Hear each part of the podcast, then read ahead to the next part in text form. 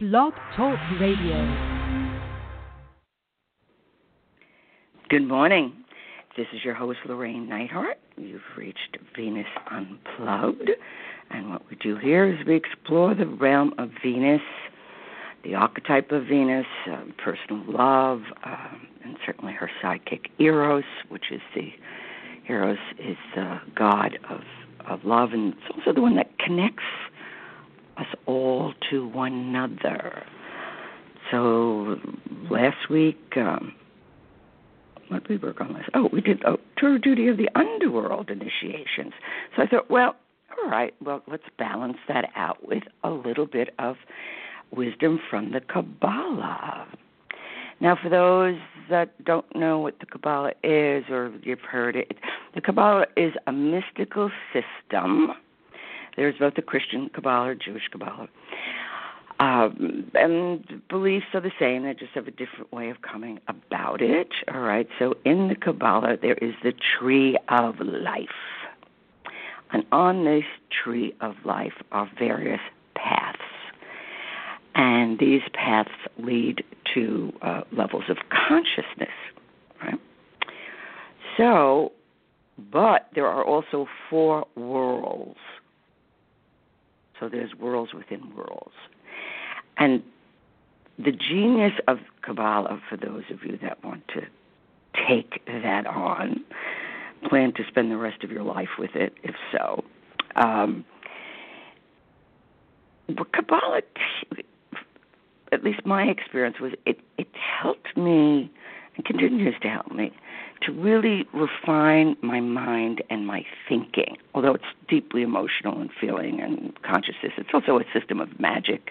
I mean, it just, it's huge, Kabbalah, its teachings, and deep. But it's also uh, their path of how do we become, as human beings, wise? Because we don't change our perception, and we're not going to change our perception by just repeating um, something again and again and again. You know, it takes work and it takes being able to understand the subtleties of what life is about. Now, those are the teachings of the Kabbalah. I mean, it's a really an amazing system. But I just want to go over a few things because we are approaching a season, a time, an epic change where we are going to be asked to grow, invited to grow even more so, and uh, in in that request, both internally and externally for growth, because that's the only thing that's going to change the world that we want to change so much is is not just accept the way we think is just the way we think, and that's our truth, and that's the way that it is. There's so many subtleties and being able to perceive and not get caught up in all the um, nonsense. And uh, people are always putting uh, images and signs in front of people to believe, and some people just take and say, "Oh yeah, that sounds good. I think I'll take that," and, and, and without questioning. So we need to learn to question need to, learn to look. What are we perceiving? So I want to look at the, issue of pride, right?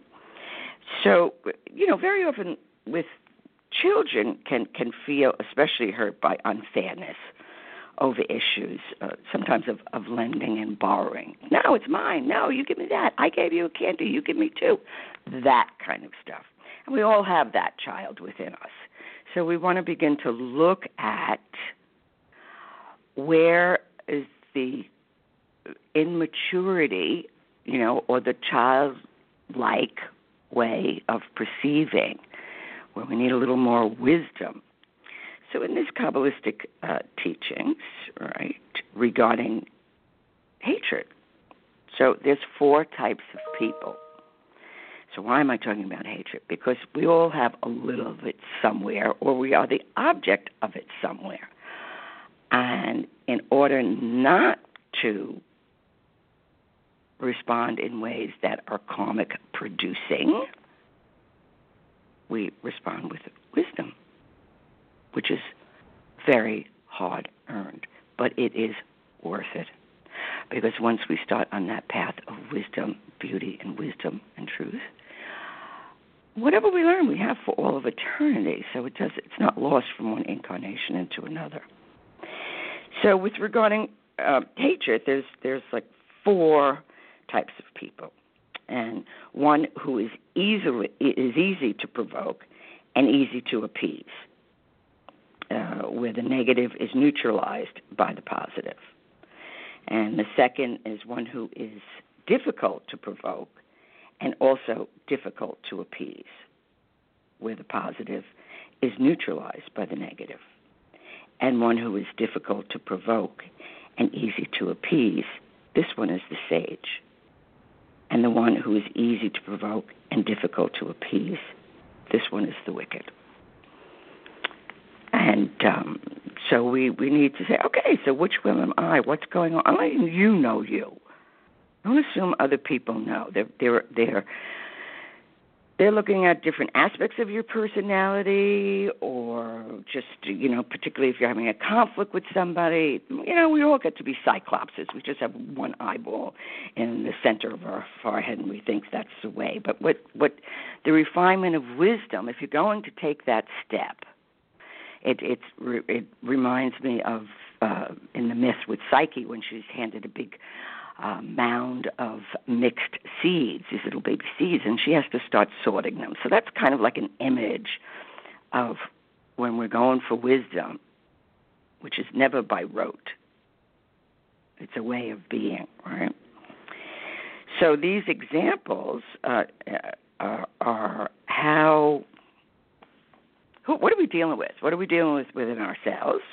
You know, are we the the fool, right? So the personalities, uh, if we look at it in another way, let me give another example here. Nothing refers to a person who is totally lost and who is easily provoked and just as easily appeased. He carries out two tasks that of getting angry and that of having to calm down.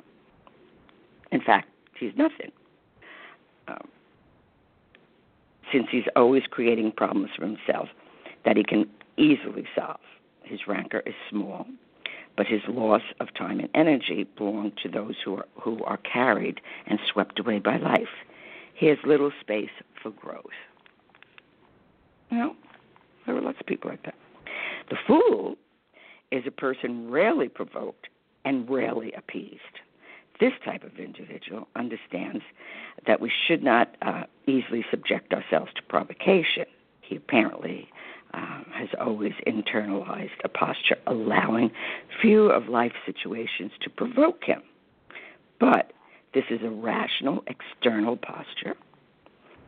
Since once provoked, he cannot find ways to sublimate the provocation.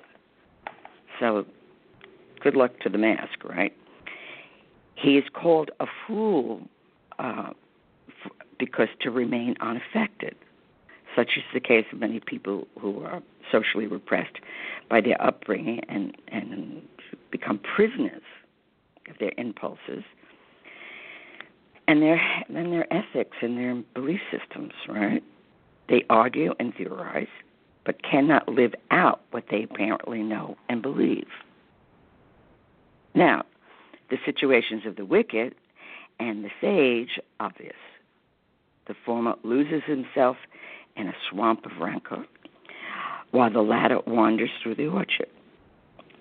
The wise one has a deep reading of reality, which in itself hinders a provocation and also gives himself to the capacity to quickly adjust life situations and control himself easily. So you're getting a sense of the pulse and the weaving because one these four trees or four worlds, one can lead to another. So it gets really complicated in there.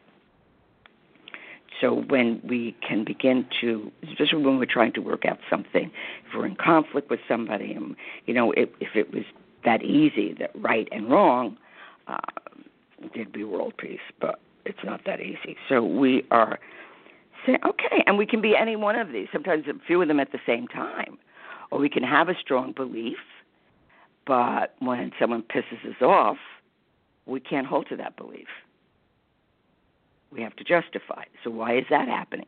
It's because we believe, but we don't have the shift in perception of what are we seeing, what is going on here.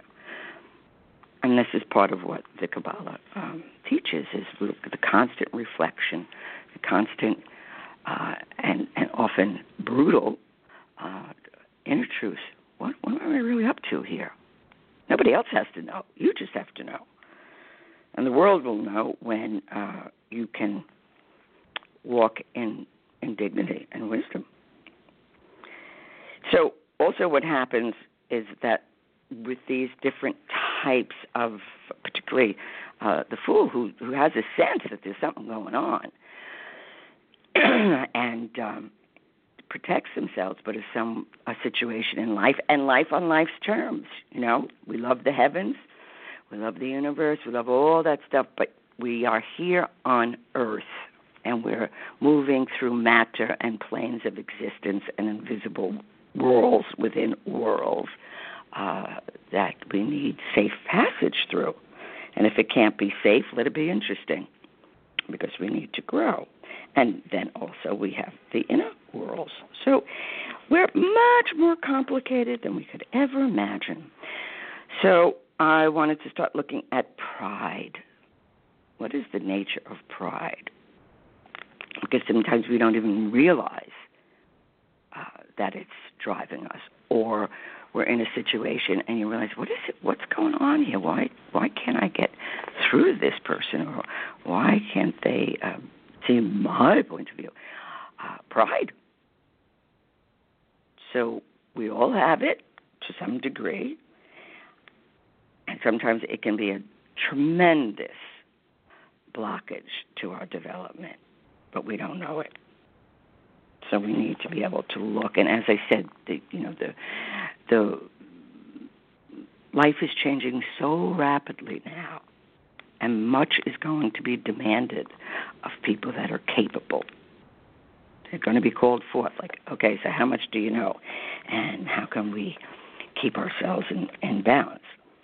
So, pride is one of the most important ways uh, that people store their, their anger and their rancor. Uh, because we're always under its influence, whether we realize it or not. And that's where the justifications for maintaining many of our grudges come from.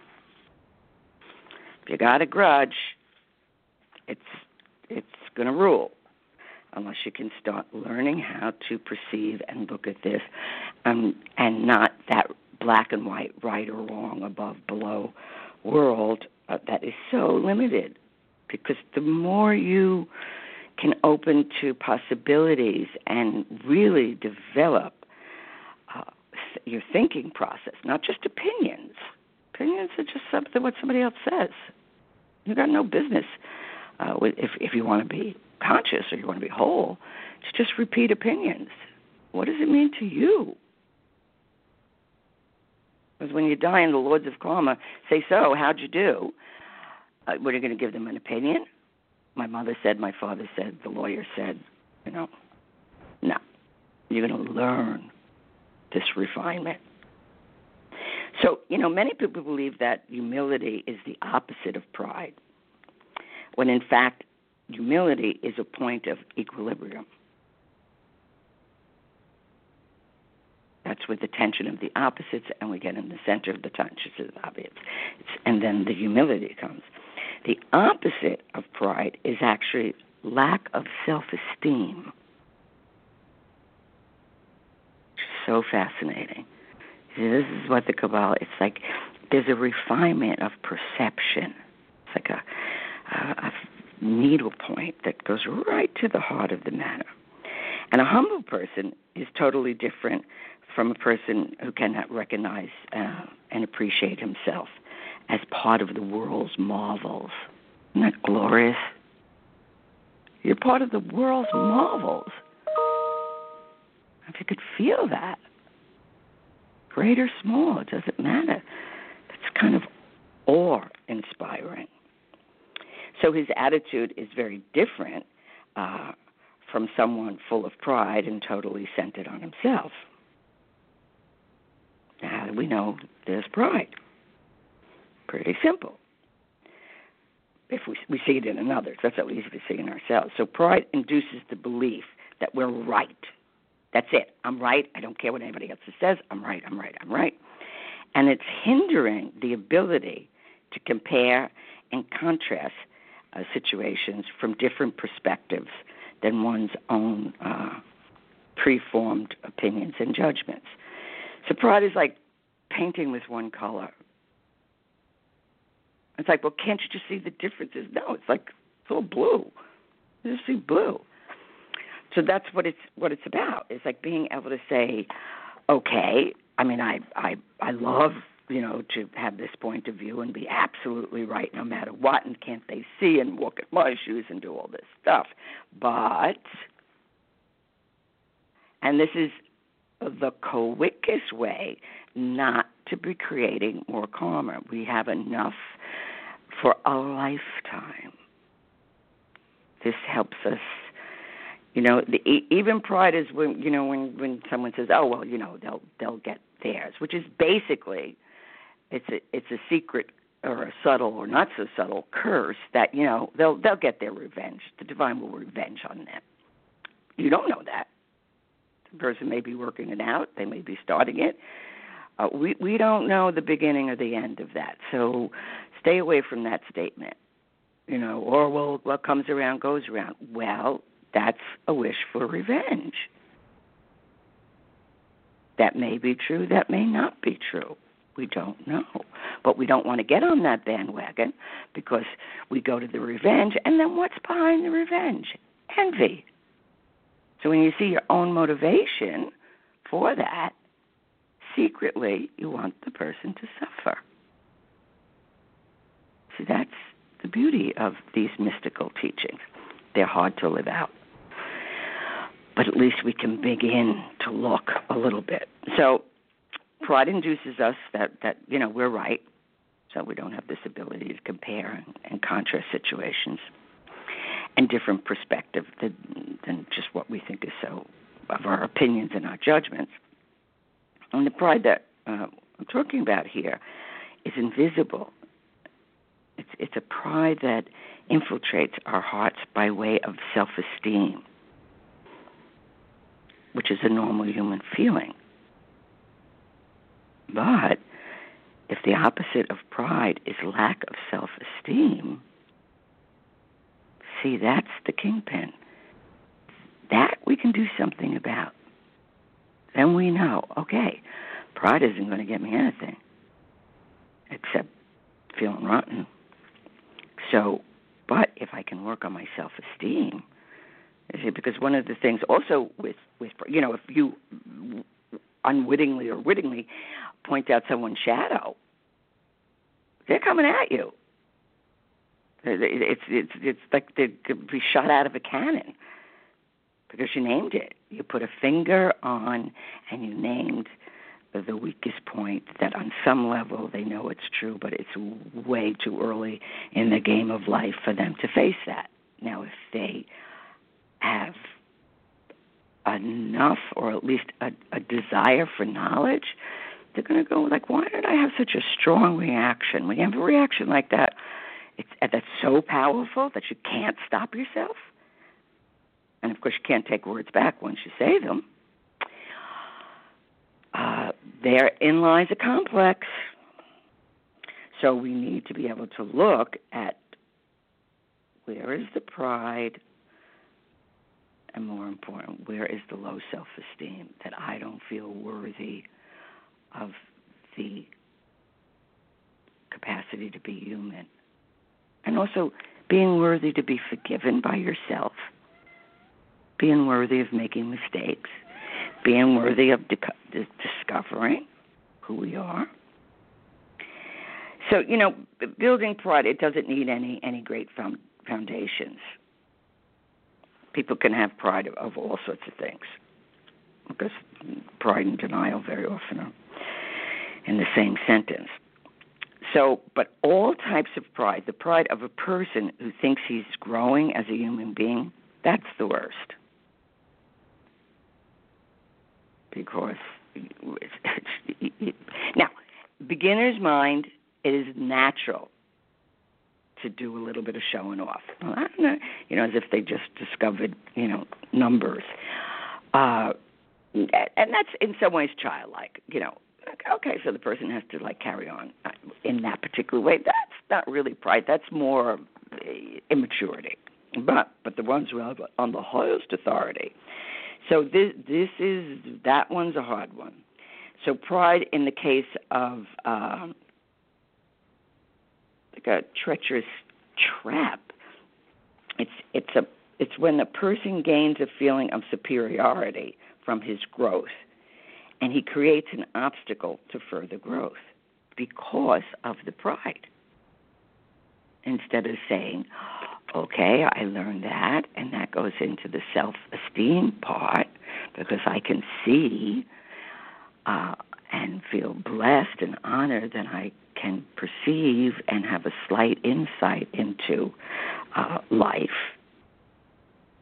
But I don't, I don't know and I don't know for others.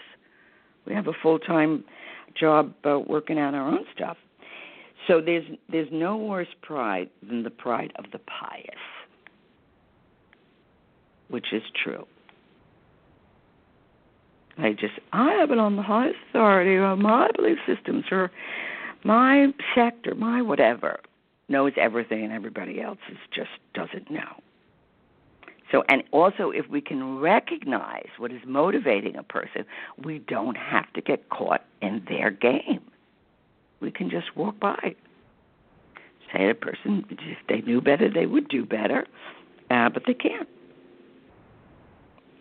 So, you know, we really all need to learn to see through his or her supposed piety, you know, within ourselves and within others. And the pride of a pious person is a pride felt by one who sanctifies himself because he does not feel uh, self centered. So it's like, no, I have this, and you know, but secretly, it's the ingredients. What's really going on here? What am I feeling? Or why is, or someone is, you know, reciting something or giving giving bad advice. And there's a pause. It was like, get away from me or why does or, or I feel shame. It's a prideful person. You're inferior. You should have no self esteem. Or it's an inner voice. It could be the negative animus or anima. So the biggest trap for people trying to invest in personal and spiritual growth. So during the process of self affirmation, which is important to do, it's so crucial to an awakening and so we are systematically tempted by the forces of pride. It's a trick. It's like it's. I've seen it again and again. I certainly have done it. In, in you know, when I began my my own growth, it, it was like, oh, I I know this. Wow. And then uh, it's not going to last a lifetime because it's just a little. It's a dot in the whole cosmos. So we come up you know, against us in all sorts of ways. And living as we do in a period of great transition, we need to really understand, you know, self knowledge. So when institutions or ideology, uh, there's no space for investing in our lives except via personal growth, which is why so much personal growth is happening. Is the the traditional systems are falling short, and they're also because they've kept their secrets, they've kept the mystical aspect separate. People are longing to experience this this kind of truth, and much more willing than ever since we've bantered around enough Jungian terms um, of shadow and discovering, and we, we are looking at that. How does this work? Right. So when you when you when you discover an aspect of your own shadow which needs to be transformed, right, or uh, an aspect of shadow in somebody else, well, what are you going to do with it? Just to say it's shadow? No, it's got to be transmuted. So sometimes you go, Morgana, please Morgana. Fata Morgana is my Egyptian male cat who loves to walk across this computer. I just had enough trouble with Mercury retrograde having me kind of reconnect. But I kind of love Mercury retrograde because it shows you where the holes are. Like, oh, got to get to that, got to fix that. Uh, it's going to bring greater trouble if I don't do it right now. So we need to understand that, and pride is a form of envy. Because envy is one of the root causes of so much trouble. So pride is characteristic of envy.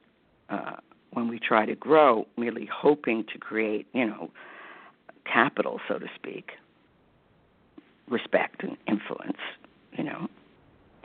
Uh, this is how the fool most often becomes wicked, and how jealousy becomes envy. And at the end is the capacity to find internal happiness, to develop a pleasing relationship with oneself. That we don't we don't have to be so concerned about others. I was always curious. It was phrase that just would make me shudder until one day I said, you know, you got to really explore this and why does it make you shudder uh, shudder? And it's uh you know no good turn goes unpunished. That used to freak me out. Why are you saying that? It was so seemed so daunting. And then as i it took me um, it took me a good six months to really work on it. What is this? What is this? And then i realized you see what provokes envy and pride is the soul made of of envy is when we do good, whatever that might be, we provoke envy somewhere because envy hates the good. It feels when a person is filled with envy, or even just a little kind of almost like natural envy. And so this it's it's powerful to to do good or to be generous or to be kind. Now why? Because it provokes envy. And we don't you know, we can't innocently just go do, oh well I just wanted to be helpful. You know, well that we we gotta be wise. We can sometimes I'll do something and I know, oh, you know, this is you know, this is exactly what I'm being told to do. This is exactly what, um, what I am I'm on this earth for, but I'm going to pay for this, not in a negative way. I'm just going to pay because I know somewhere along the line it's going to produce envy. Now, sometimes you can give to somebody and their envy isn't really thankful. It's like, wow, if they could give me this, could you imagine how much more they have? Or you give them your best and they think you know you're giving them less or whatever whatever kind of that that shadow response. So the punishment comes. So when we are doing something that we consider good okay then we can say okay so th- this may return in its shadow form and i will recognize it. I am not going to get hurt by it. I'm going to see it because that's how powerful goodness is it's because it's powerful. It's not because it was the wrong action. But it's naive to believe that in some way it's not going to have its opposite effect. And that's the greatest for emotional and spiritual development. There's always opposites, above and below. It's not all good and all bad. It responds, it reacts. And as I said with the Kabbalah, there's four worlds and so this is kind of the constant refinement. And if you, you know, if you, it's, it's a language, and it also teaches you how to perceive, not just give you a set of rules. Because once you open to any anything like this, you know, any form of esoteric knowledge, um, whether you're a beginner or whatever, or an advanced, whatever it may be, it starts acting in your world, and it, and you can't stop it. So, in terms of pride, being able to say, okay, where, you know, or at the end of the day, where we can we can look over our day and then we think, oh, um, I was so wonderful today. Make sure that there wasn't pride going on there. Because the humility, which is self esteem. Wow. I was I was a, a servant. I was um, I gave out of the goodness of the heart of wisdom, or Venus guided me to to be kind. Give that up. Don't take it for yourself, because you get rewarded in other ways as a human being uh, and human standards. So, just a couple of things to think about. So, the pride of the pious is pride uh, that we really need to be careful of. Okay, everyone, till next week. Bye bye.